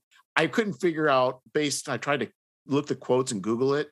You know, I could never find what it was doing because it was messing with it enough. But there's some stuff is like this is IP. They're ripping off somebody's IP here. This this artificial intelligence. So you Yeah. got to be careful. yeah. well, I've, I've just the more I think about it, the, the more I think that we hit the sweet spot of a time to be alive. Oh, You know, we- we we grew up in a very uh, um, not computer. Uh, what what's the word I'm looking for? Um, manual world in a lot of ways, and uh, and we're getting a taste for what it's going to be like, and it's kind of. I mean, these things, these artificial intelligence are going to be doing things better and more creatively. Even you know even the things that we never thought they could do. Have you seen some of the like renaissance era art that they're they're like feeding it in all these paintings from uh, the renaissance and it artificial intelligence spits out a picture that looks exactly like it could have been one of those you know a Mona Lisa or, or Oh, whatever. really? It just, No. it, I'm not saying it's that good, but it's it, it's good. It looks like it was a painting of a human standing there with an apple on the table and everything, and it just looks like uh it's kind of scary, you know what we think we're irreplaceable, but I'm worried that well, what it's doing is you, yeah, it, it's still got to be people making choices, and even with the wackiness, you know, I'm putting stuff in and I'm making. you have to feed it in. Yeah. Yeah, and then and then there's also that crazy thing is uh, the idea that w- the human brain we find patterns right even when they're not there. And so that's what's happening. You're looking at this has a crazy paragraph. I wrote a crazy paragraph. You know it generated another third thing that's like off the rails like okay what can i see in all of them? and then then mash them together. I mean that's that's where the that's where the human steps in um but yeah, you gotta you're right about that. You know, drawing from post or you know, you never know what kind of. You have to understand the references it's thrown back because you don't want to be. You know, the next thing you know, you're getting highlighted in in Stormfront.com for being for some of the stuff that you released unknowingly calling uh, Nazis to action. no, it wasn't that. I'll see if I can. I'll see if I can find it. It's it's like an insane person wrote this. It's it's, and that's where I think sometimes he, and that's what I I wasn't looking for that, but the the feeling I was kind of want is sometimes where if you ever like I remember years ago they had computer generated haiku, mm-hmm. and there was a book put out, and I remember looking through it, and it's like it's like the uncanny valley where it's like it's right, but something's not right. Yeah. Whatever's not right is not right, but you can't necessarily put your finger on it. But there's something about this disturbing, and I thought that's the you know uh, the uh, um, kind of the way that was going. I want to see if I can find it real quick, but um, and my daughter did, um, and she used the AI, but to do some weird twisted art for fame. So it's it, it is amazing. You're right. We we are on a threshold, and I think the idea is that eh, that artificial intelligence stuff is going to keep getting better and better. There's no there's no doubts about that. Yeah, I just think again, sweet spot. You know, I'll be dead before it gets scary. Hopefully. so well, I don't know that it ever will. I mean, yeah, well, I don't the, know. I don't know the, either. The scary stuff, I guess, is going to be these unmanned drones. That's uh, that's the scary stuff, I suppose. Yeah, when they're the when they're the um the size of a mosquito and have a, le- a lethal poison in them. yeah, they were, they were actually living in Dune. yeah. Yep. Yeah, I'm not going to be able to find it, but it was it was it was it was just bizarre. It was just bizarre and I don't know how it mashed whatever it mashed up together, but um, but yeah, it was when I was doing it, was pulling stuff up from Lovecraft. It was pulling stuff up from, you know, from uh, who's the other guy that wrote the King in Yellow? Oh, no, I'm not. I'm gonna blank on that. I don't know, but it just it just weird stuff, and it just you know, I think I was kind of writing stuff in that vein, but it it it went there quick, and it was able to pull up stuff, and and um, but you know, I know they're you know randomly generating maps now that look really cool. I can't remember the name of the the website that does. You can set up a large continent with political maps, with terrain, with with uh, populations, and I mean, and you just keep cycling through till you get a map you like. It's just like it's crazy where we're at. Yeah, it is, and I mean, I'm already at the point where I don't understand um I don't understand things and I'm kind of okay with that. Like I really struggle with Discord. well, we're so, it's not it's not for us. No, it's definitely not. Um, it's definitely for for for the younger generation. I I find it like you. I I'm I have a number of servers I'm on that I I can't handle them all at one time. I can't yeah, handle I just, more than one or two. I mean, I could have a conversation like if we both happen to be on at the same time. you know, um, yeah, I don't even feel bad about it. I just accepted it, and I am not poo pooing it. It's it's great that you know my kids can do. They're just it's a different world for them. So it will be, and it's be a world that we cannot. um It'd be a world we. You're right. We can't fathom. No. A friend of mine, he said his dad told him years ago, uh, the world doesn't pass him by. He told me this is about 10 years ago. He said, I think the world doesn't pass me by too. you reach yes. a certain age. Yes, it, it has.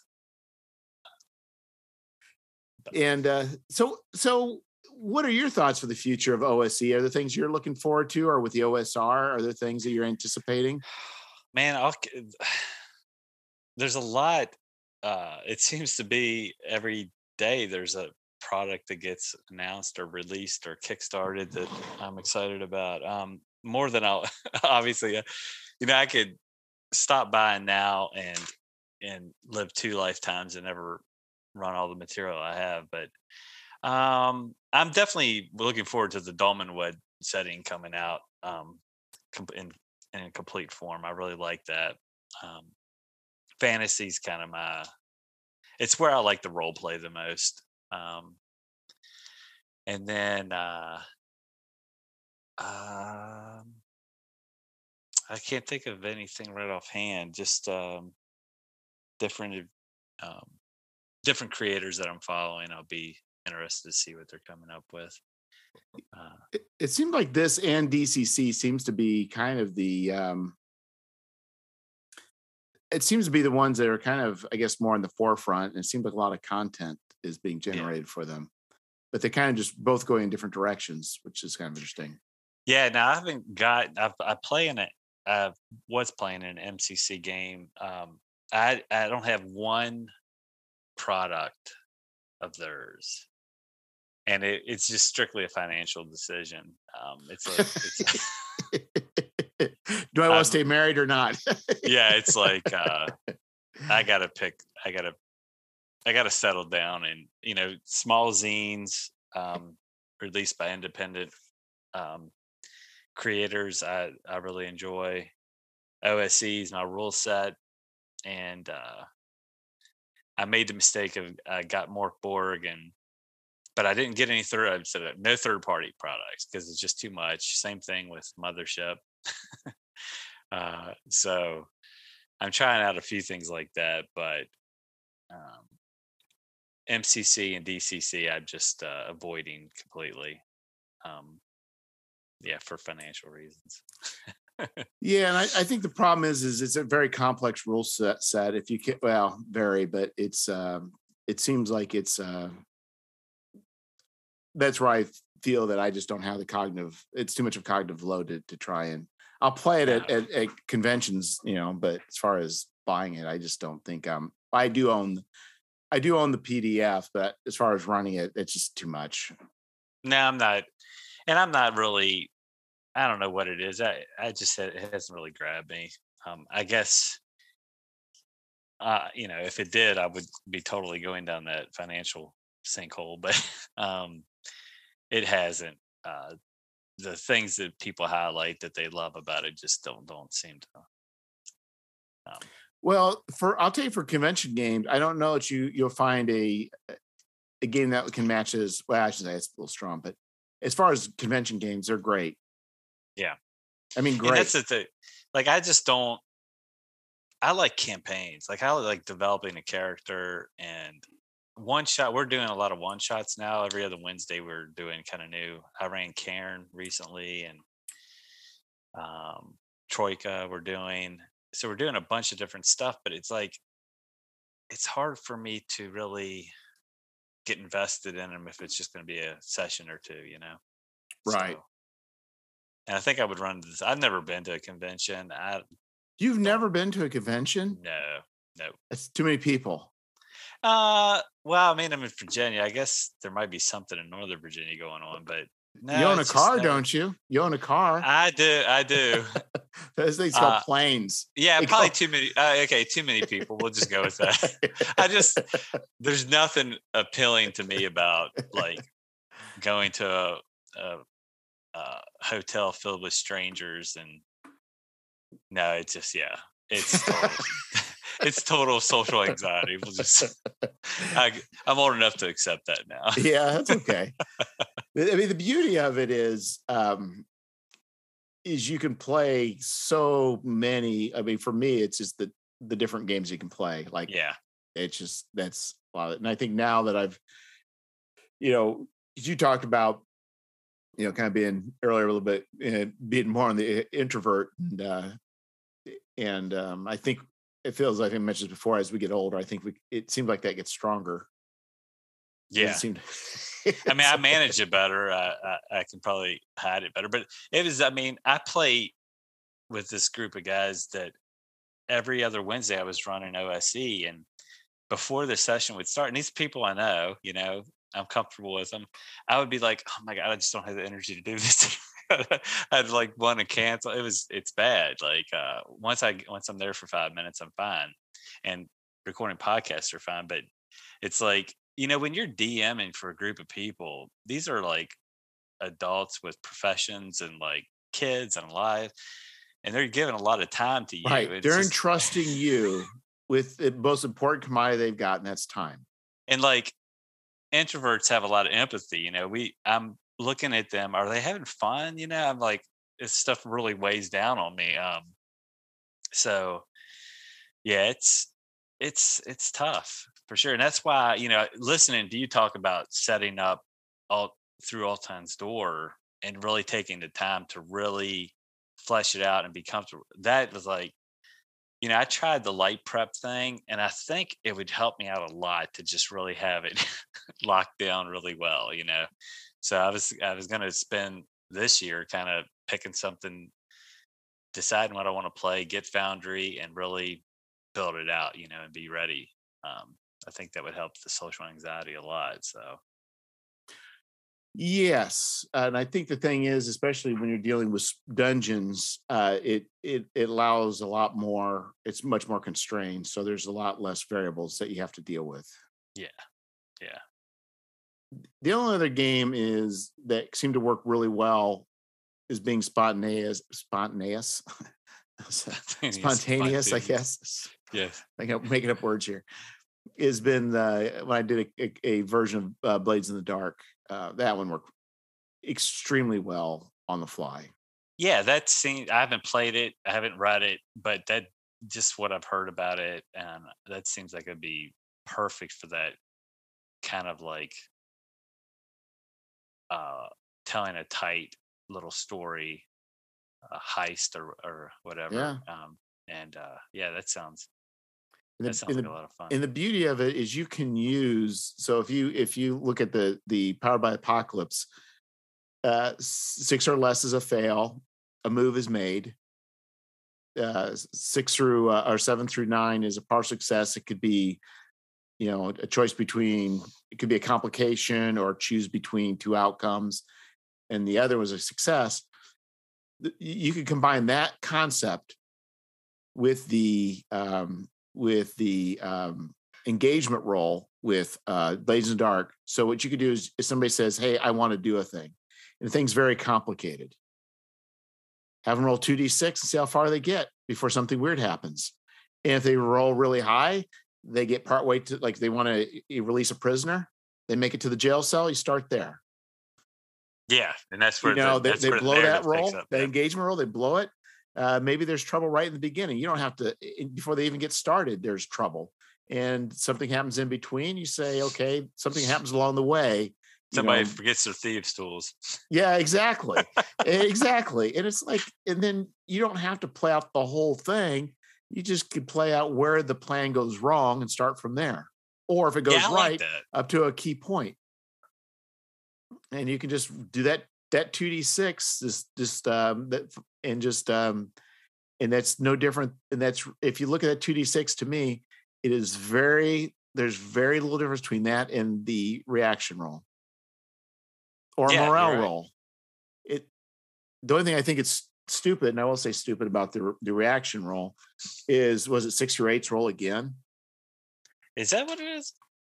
You see, uh, uh, you would think Yeah. I'd know this. oh no it's retainer hire re, yeah retainer hireling uh reaction yeah six or eights roll again so it's for the retainer hireling it's like why would six or eight be roll again that is the Yeah. dumbest thing you take six or eight which is the highest probability of a roll and you say well roll it again We want you to either fail or succeed really hard here.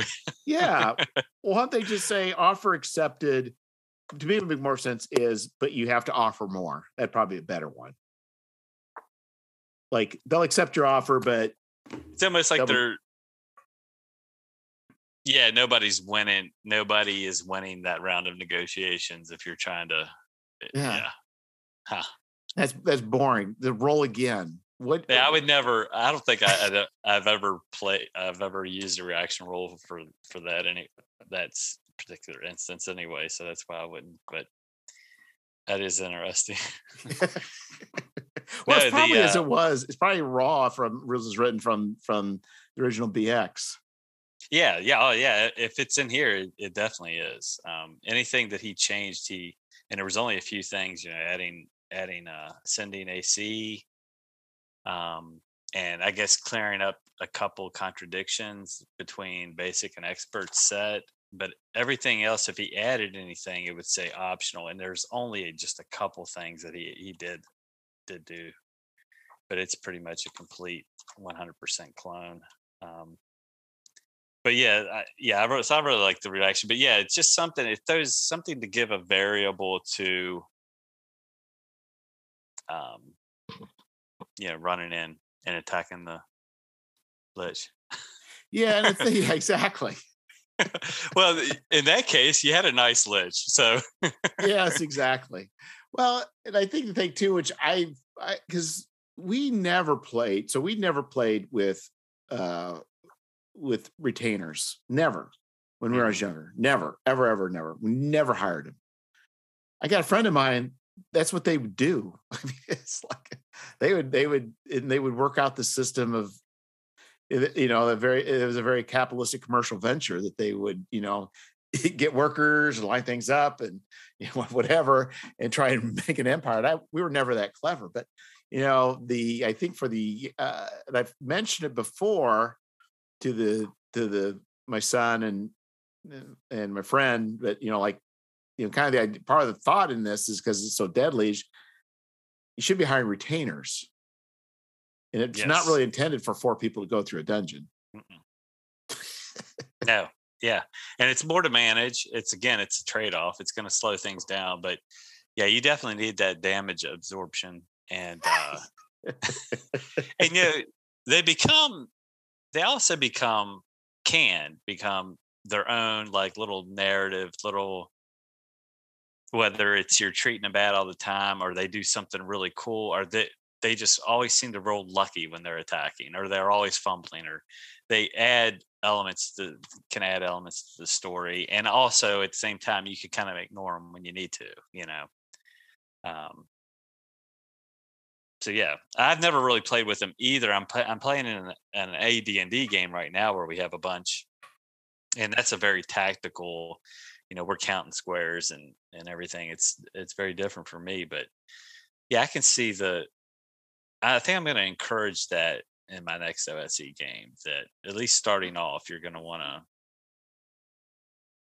you're going to want to do that because so, they get reaction rolls too, or morale checks. I mean, yeah, yeah. You got to imagine. I mean, imagine that you're in the middle in the heat, and you got this guy who's been this great. You're almost bonding with this like in, yeah. this NPC, and then he just takes off. Like he's just like there's you look and turn around and there there um, Gregor is you know beaten path through the woods and he's gone.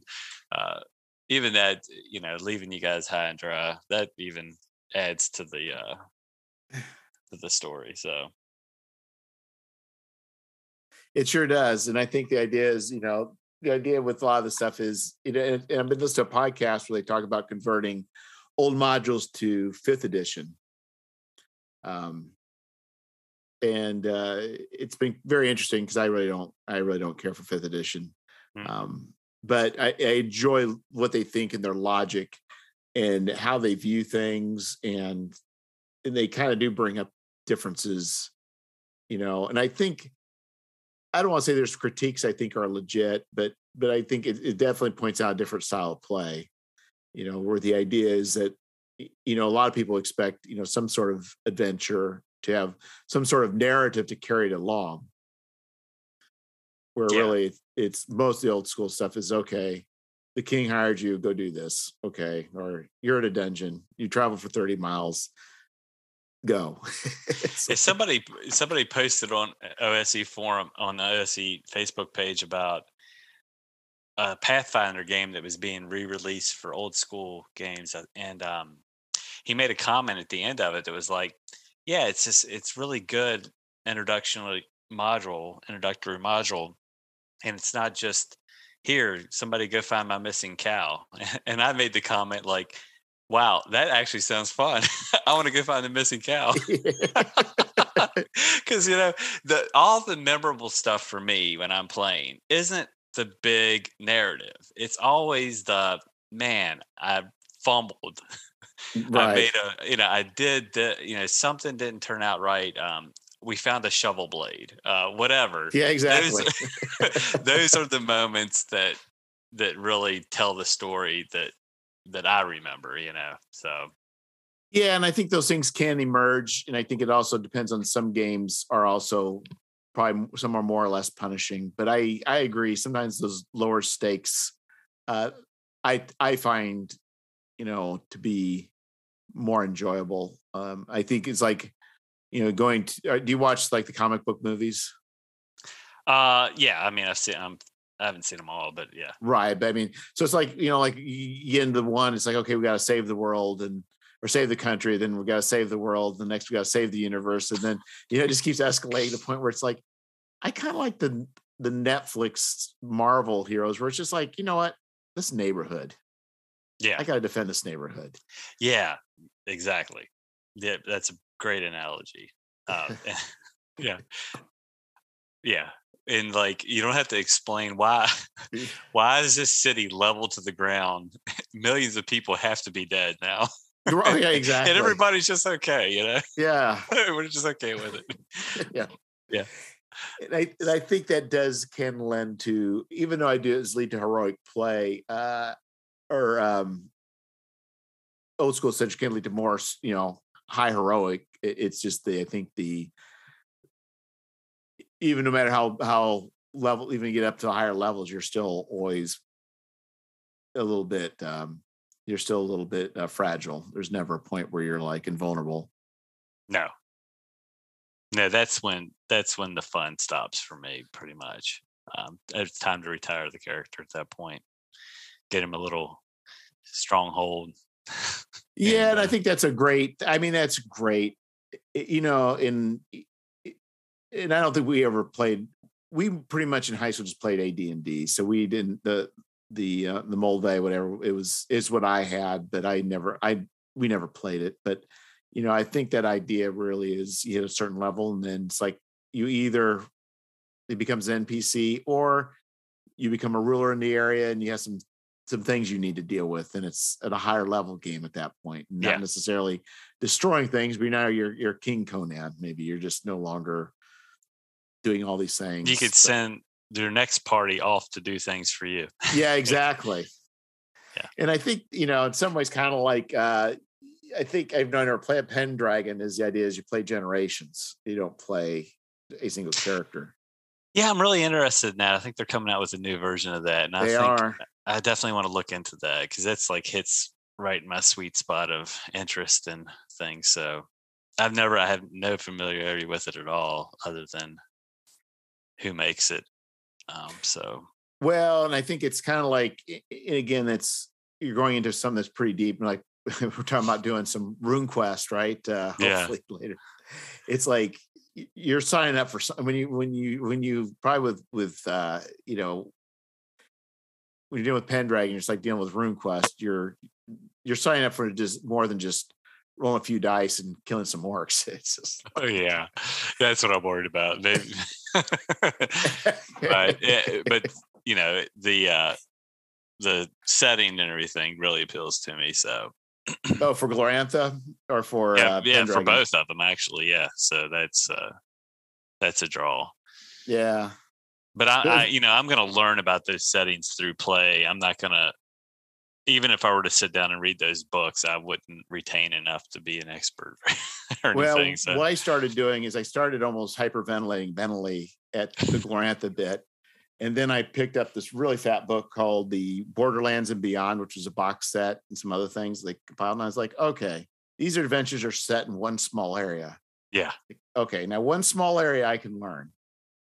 Draw your first hex and then the hexes around it and just focus yeah the It's town's in the center and we'll figure out what's close to it and that's yeah, th- these are the only peoples you have to worry about. This is the maybe the nations you have to worry about, and and as far as you know, the cultures you only have to worry about maybe one or two cultures. So Yeah. it's just like. But it, anyway, it's it, what's kind of interesting about that is, is it's definitely uh, a game. At least the more modern version of RuneQuest is more front heavy with character creation, because what matters is what your grandparents did and your Mhm. parents. They're part Yeah. of who you are, which is kind of interesting. Now the question is, how long will it take to play a single session? I don't know. is there an actual play of that out there Oh, I, I, I we're going off the we're going off the topic, but so it's interesting. So I do I do um I both do a podcast, uh, audio podcast, and I also started doing stuff on YouTube. And what I've noticed is that pretty much there's a little variation in whoever's on will vary some in, in the on the audio podcast. But That video podcast, you can tell that there's different audiences. And I had Jeff Richard on. That podcast is is like 10x, more than 10x video plays uh, than anything else. And it didn't affect my audio podcast that much. It's it went up a little bit, but nothing like the YouTube. And man, there is those two people. They love their their RuneQuest. Yeah. so there's got to be actual plays all over the place. Yeah. Well, that's. I mean, that would be helpful going in um, to a new system and a new setting you're not familiar with. So. Yeah, I think the hard part it's yeah looking at it's not. I would probably in my younger days I convert to a different system probably. yeah. anyhow but it's not but looking through it it's not that complex at least it's unified it's just that um you know you got choices to make you know do you want to use rune magic to affect your roll and the rune magic may help you or you could fumble on it or you could really fumble or you could really succeed and then you go to roll your skill on that skill you may you know succeed succeed good succeed really well or fumble and it's just like it's just like you can use a skill to augment another skill. Yeah.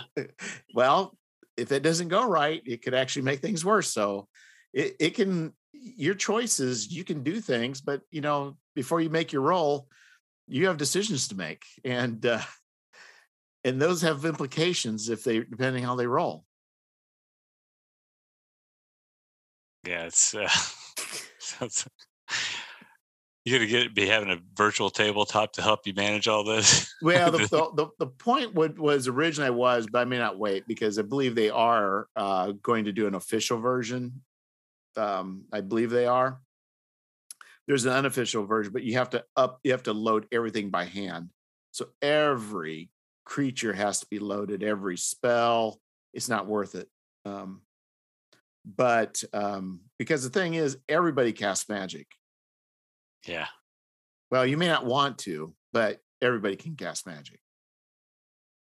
And it's it's not a high it's a high magical world, but it's it's steeped in. Have you had a chance to crack it open yet? I mean, I I I looked through the character creation a little bit about the you know your heritage and things yeah. like that, but no, not not a lot. now. Okay. Yeah, it's just um and so character creation probably isn't too bad. I mean, it's a little bit long, but it's it's it's it's kind of fun. But the but even when you roll for combat, you're rolling to hit, then you roll to parry, and if you do hit, you're you roll for hit location, and you roll for damage.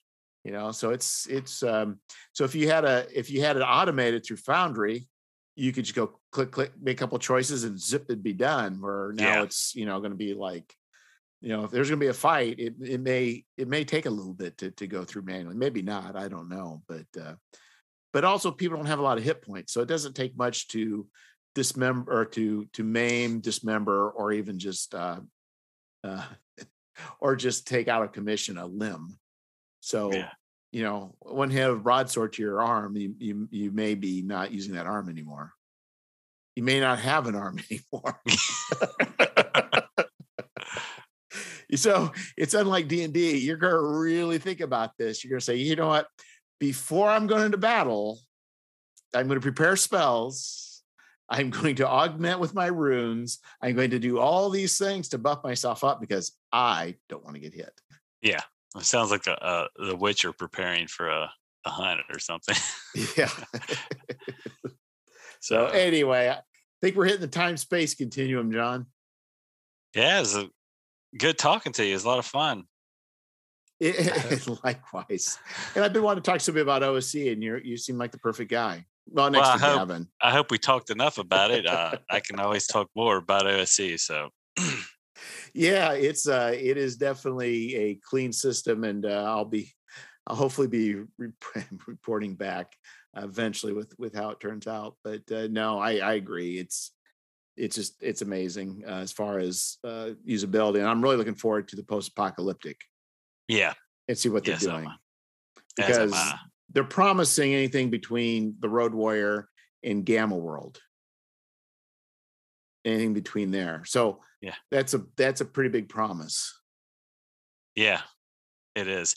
Well, I don't know if you if you've had a chance to check out his Dolmenwood stuff that he's doing. uh, I think that would give you a lot of faith in his ability to pull it off because it's just fantastic. Oh yeah, I believe he's going to. I just what what I wonder is this is going to sound crazy. You talk about skills. Is can you run? Um, can you run um, Morrow Project with it, which is a more realistic post-apocalyptic game. Like, Yeah, now that would be that would. I have a feeling it's going to be a, a lot more Gonzo. Um, yeah, I, I just said more science fantasy type, um, almost because that's that's just kind of the vibe I'm getting. I, I have no knowledge of that. I would personally be more interested in a more realistic post-apocalyptic setting. Um, so I don't know. I guess it remains to be seen. Um, and I don't know if the Gavin's really talking much about it right now. So Well, all I know is that there's a page on their site that talks about it, and it just says, "We're doing a thing.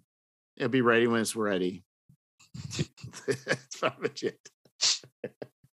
Yeah, there's there's one thing that might slip in in between Dolmenwood and that. and I can't remember what it is. It's like a quick update to something he was talking about, but I can't even remember what that is. So hopefully that's what he rolls into next. So Yeah, my goal is I'm I'm working on a my goal is working on a setting where I'd like to do something that's science fantasy, but not um not Gonzo.